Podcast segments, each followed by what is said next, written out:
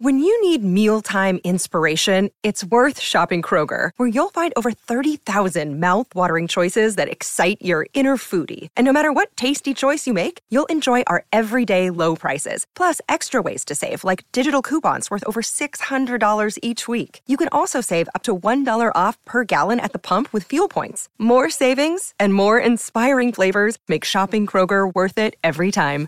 Kroger, fresh for everyone. Fuel restrictions apply. Turn up the volume. We're crossing live to the sports desk. What's fresh? What's making waves? Let's find out. Oh, Smithy, I really felt that. I feel like I'm going straight onto the news. I feel like I'm going to take Johnny Max and Aroha's job in a minute.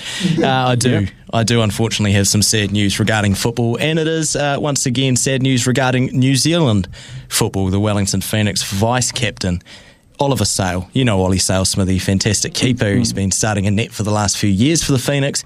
Uh, has helped us tremendously with the rise to get to where we are today.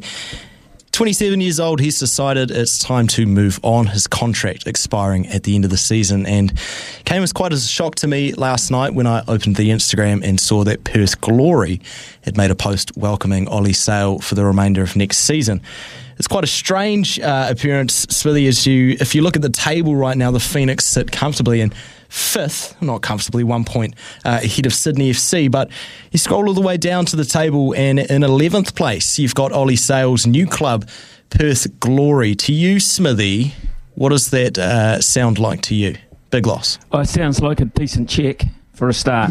Um, you know, that's a long way. Uh, Perth is you couldn't go any further away from um, New Zealand and stay in the A League.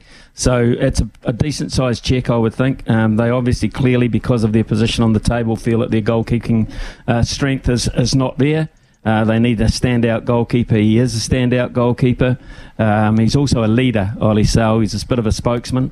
Um, so I think that's probably what they're looking for from their custodian. So um, I, I, from his point of view, probably quite a, a, a good move he'll be busy, judging by their position on the table and their defensive setup. He'll be a busy goalkeeper, um, but I would be thinking a, a, nice big fat check is involved there.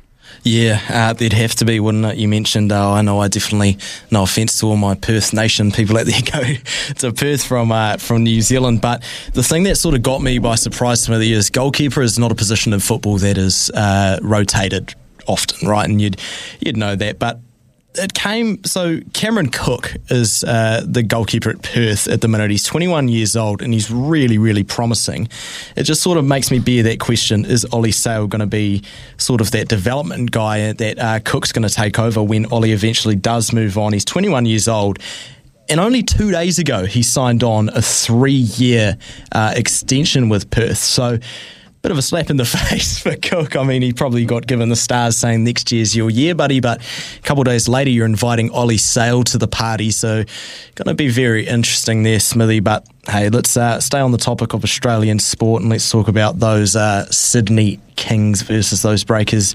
Uh, SENZ audience, you can listen from 9:30 p.m. tonight on the SENZ app or wherever you listen to it. The Breakers currently one-one in this series uh, against the Sydney Kings, first and second on the table. So they're the Sydney Kings, the number one offensive team in the league, the Breakers, the number one defensive team in the league. Just quickly, how do you think tonight's going to go? Well, it's it's a case of whether they can break the trend, uh, because neither of the sides in the encounters they've had this year have been able to defend their home court. Uh, that is quite an extraordinary thing when you, you look at the size of the crowd. Now, sold out it's going to be um, tonight in Sydney, uh, so they're going to have to overcome that. Uh, but last week, uh, uh Tom Abercrombie, who's uh, the most senior spokesman on the court within the Breakers, said a very interesting thing. And he said, We played stressed.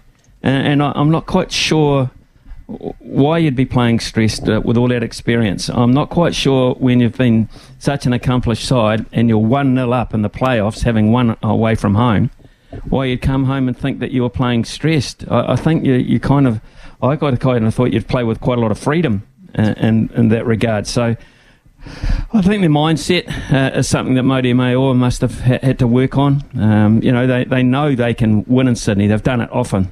They've done it often, and they've done it recently.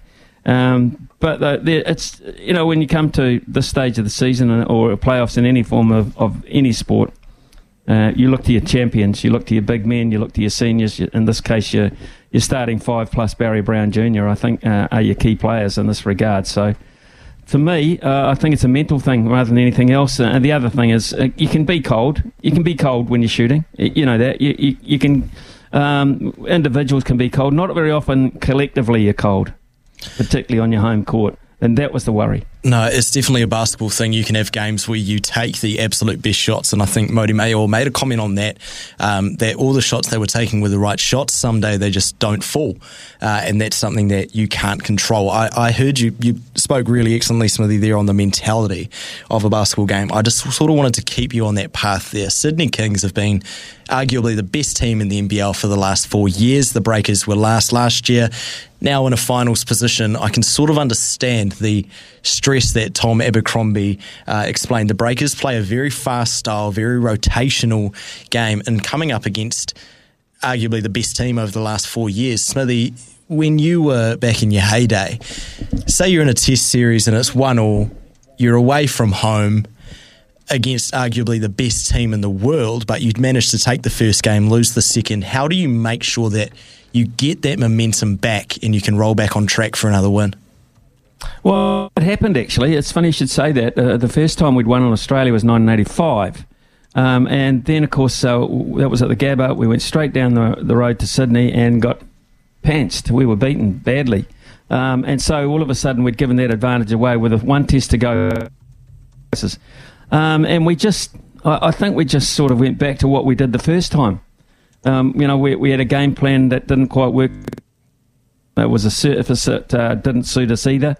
Uh, we didn't play well on it, but we had to. You got to quickly eradicate that from your thinking, and that's what we had to do. We had a pretty stern coach in uh, Glenn Turner, who was absolutely hell bent, determined to beat Australia. Uh, and a captain in Jeremy Coney, who was of the same ilk. We had a champion in Richard Hadlee. We had a very good side. We'd proven that.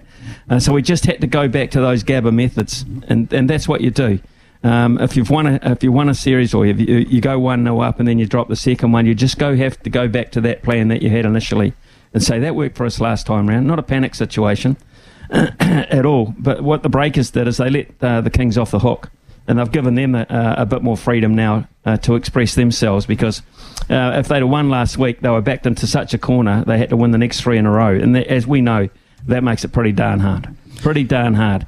So, um, look, uh, all I'm saying uh, in this particular uh, case is uh, I think they just go back to what they did um, at Sydney last time around and uh, and uh, just hope for the very best there. But I, I think they're player for player. I don't think it's there's no reason for them to, to feel any other way that, but confident. I think they've got them. I think they've got them there. No, definitely Smithy, and it's going to be a really interesting watch for me. I think the Breakers are going to take this game three, uh, but I'm telling you, watch the benches. Uh, no matter who wins this game, it is going to be won uh, by the bench, the likes of Barry Brown coming back into action. Hopefully that hand's rested up. But Smithy, that uh, wraps up my sporting hot desk for the days. Thank you very much.